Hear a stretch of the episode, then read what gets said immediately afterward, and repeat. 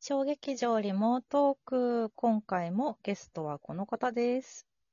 はい。若林えりです。よろしくお願いしおます。願いします。エリックの2本目です。す。イェーえイ。ー、えイエーイもう3月も間もなく終わろうとしている時期の配信の回なんですけど、今月はサンパチナグリーズ強化月間です。ということで、ナグリーズに関してのご質問もいろいろいただきましたので、やったそれにお答えする回にしようかなと思うんですけれども、ー。はい。早速ご紹介を。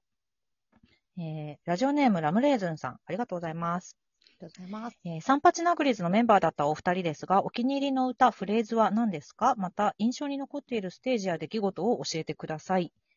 とのことで。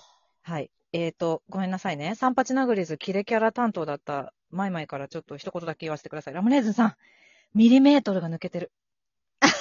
ミリメートルが抜けてるのよ。もさうす、がリーダー。このせいで若いですね検索に引っかからないのよ。 でも、そうそうね。なんだよね。でもね、ありがとうございます。ご質問あありりががととううござございいま。ますす。えどうですかお気に入りの歌、フレーズなど、ー、覚えあてるエリーそうですね。ね。ありますね。やっぱお気に入りの。いや、全部お気に入りなんですけど、うんうん。あの、私、特にうん好きな曲があって、うん。あの、恋するミニパー36なろうほうほうほうなんほですけど、う。うん。そう、なぜかというと、うんあのーその曲をライブでやるときに、うん。 2曲新曲が出たんですよ。そうだったね。ね、そうなんですよ脚立ね。の上の牛若丸と。そう。っそうだね。うん。ていう2曲が出て、うんあの、その時いるメンバーで、どっちかの曲にうん出られるということで、、こう、半分けみたいな、したんですよそうだっね。たグループ分けか。うんで、私は、この恋するミニパー36なろうの方じゃなくて、うん。うん。脚立の上の牛若丸に出させてもらったんですあよ。牛若丸も、うんそう、すごく好きなんだけど、うん。そう自分がなんか出なかったから、なんかより、うん うん。あのなんかすごい憧れというか、へえ。そう、すごいなんかあの外から見られるじゃないですか、自分が歌って踊らないあと。ー確かにね。。そうんうん。で、何可愛いんですけど、3人って思って、すごいここの曲は印象に残ってるし、お気に入りで、おー今でも結構なんかこう、気分上げたいなって時に、うんあの、いき、あの、自分のうんね、えっと、音楽プレイヤーから流しますよ。へえ。そうそうそうミニパーそう。なんだ。ミニポーなの。そうか。え、ミニパーは最初のメンバーは誰だ私とマリちゃんと、うん誰だもう一人。え、いっちゃんじゃないのいっちゃんか違ういっちゃんだったと思う。あ、でもそうだと思う。そうだよね。今ね、色で思い出して る。そうだそうだ。うん。私とマリーといっちゃんの3人がミニパーチームで、うんエリックと他5人か、そう当時は。そうかな。かな ?5 人か4人が牛若丸チームだった。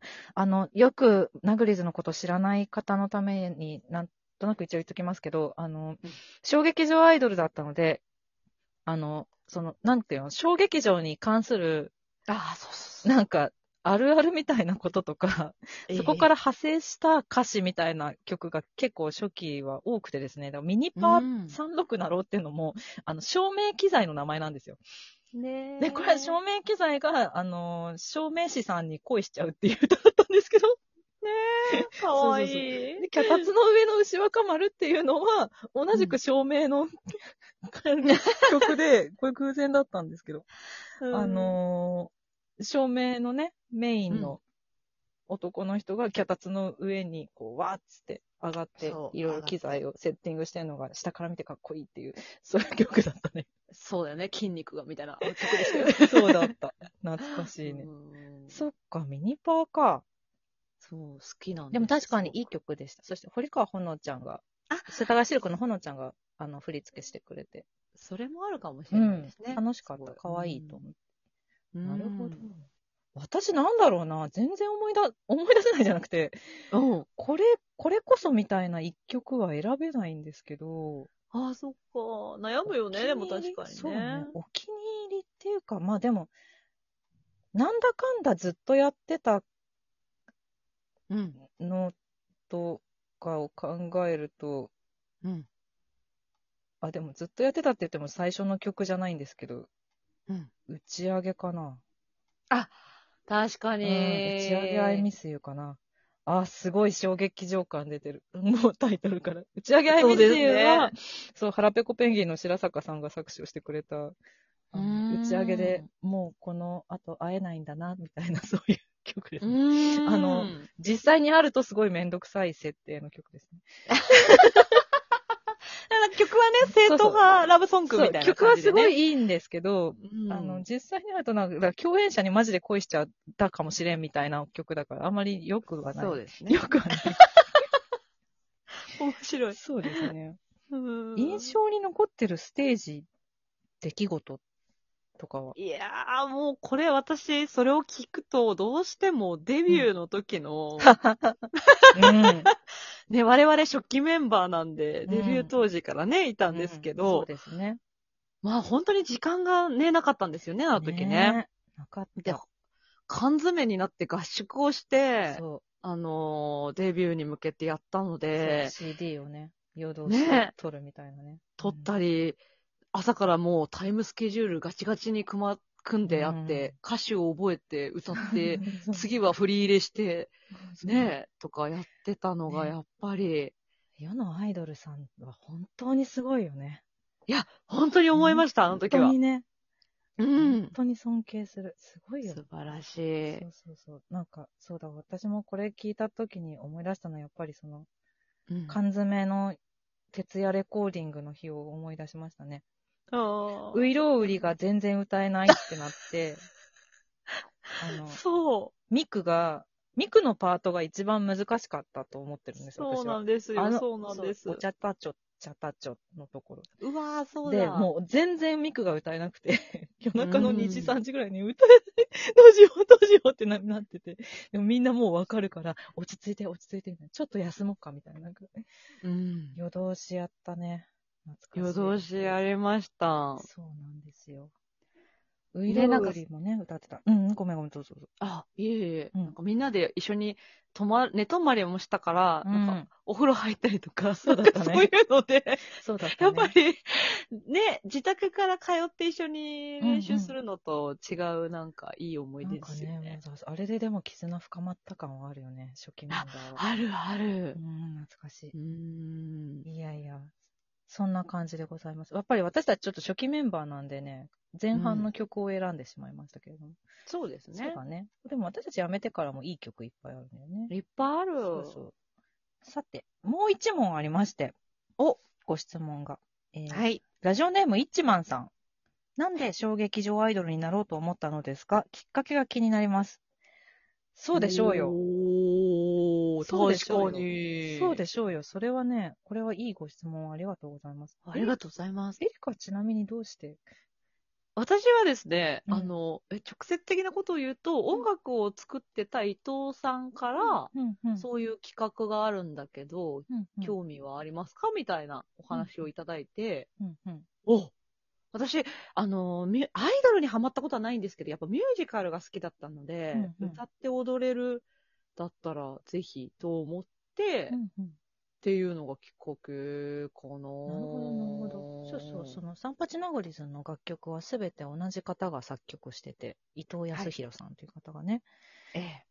作曲してくださったんです。そそうか、そうか。伊藤さんつながりだったのか。そう、伊藤さんにずっとお世話になっていて、んうん。そうなんですよ。なるほどそこで、ええそこから入ったの。そこから入りましたね、なるほど私はね。なんか、私はですね、私はプロデューサーの、現シアターミラクル支配人の池田からうんうんうん声がかかったんですけど、うん。や、こういうのをやろうと思ってて、入ってくれないかって言われて、で、当うん時、なんか今この人とこの人にめ声をかけていて、多分やってくれると思うみたいなところま でおえ聞いてたの、実は。ーで、うんうんあ、そのメンバーでそういうことをやるんだったらうん。いいし、その、だからそのプロデューサーが私たちを集めた理由、集めたっていうか、ナグリーズというものを作ろうと思った理由っていうのが、その、うん小劇場を見たことがない人にも、興味を持ってもらうための架け橋として、ううんん。だからアイドルみたいな、その歌、歌とかだ踊りとかをしている人たちから入ってくれる人がいたら嬉しいなっていう、そういうコンプセプトはちゃんとあったので、あ、じゃあいいんじゃないと思って、それでまあお声がかかったのは、あそれは非常にありがたいと思って、まあ、そんなことする機会もこれを逃したらないだろうと思って、あーやります。って言って顔合わせ行ったら、その時に名前上がってた人一人もいなかったの。 実は。なるほど。そう。誰って絶対言わないけど、うんうんお、やられたぞって思ったけど、うん。本当に。にいいメンバーに恵まれてよかっただから、そのね、いいメンバーを集める能力があったんだな、イケピーはな、って思いいや、ますよ本ね。当にね、うんそれはすごいよそうね0。を1にする力がある。